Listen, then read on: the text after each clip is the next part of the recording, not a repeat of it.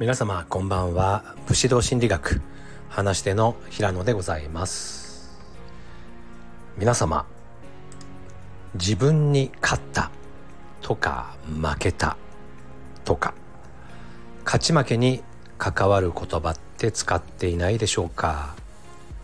かつては勝ち組負け組なんて言葉もありましたね。よく使っているという方私たちは一体何と戦ってるんでしょうか？というのが今日のテーマです。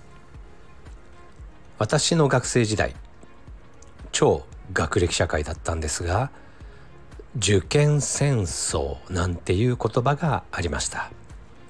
通っていた予備校の壁には日々これ決戦なんてスローガンが至る所に貼られてました。周りの友人は一緒に勉強してる仲間なのか。それともライバル？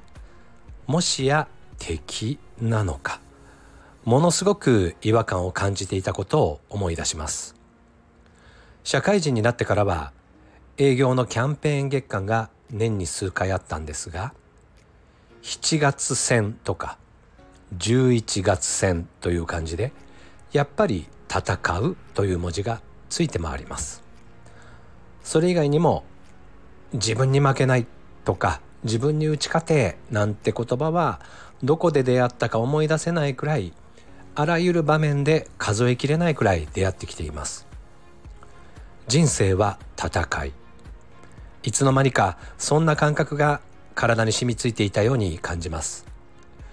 こういうのもある意味武士道の名残なのかなと思ったりしますが戦っている相手って一体誰なのか実のところよくわからないんですよね。それなりに年齢も重ねて心理学も学んで改めて思うんですがもしかして誰かと戦わなければならない場面というのは起こる可能性ゼロではないかもしれません。でも少なくとも自分と戦う必要ってあるのかなと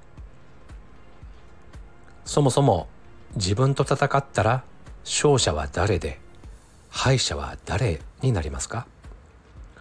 おそらくこの自分と戦うという場合の自分とは弱い自分という意味だと思います。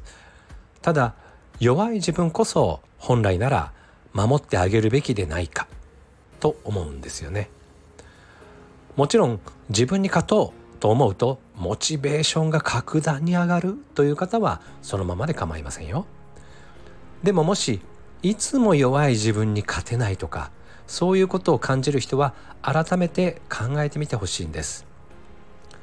自分と戦おうとするのではなく自分とうまく付き合っていく方法はないかなと。自分に勝とうとすることは意志の力に頼ろうとすることだと思います。ただ意志の弱さを受け入れた上で他の方法を探してみると意外な気づきがあるかもしれませんよ。ぜひ試してみてください。それでは今日はここまでです。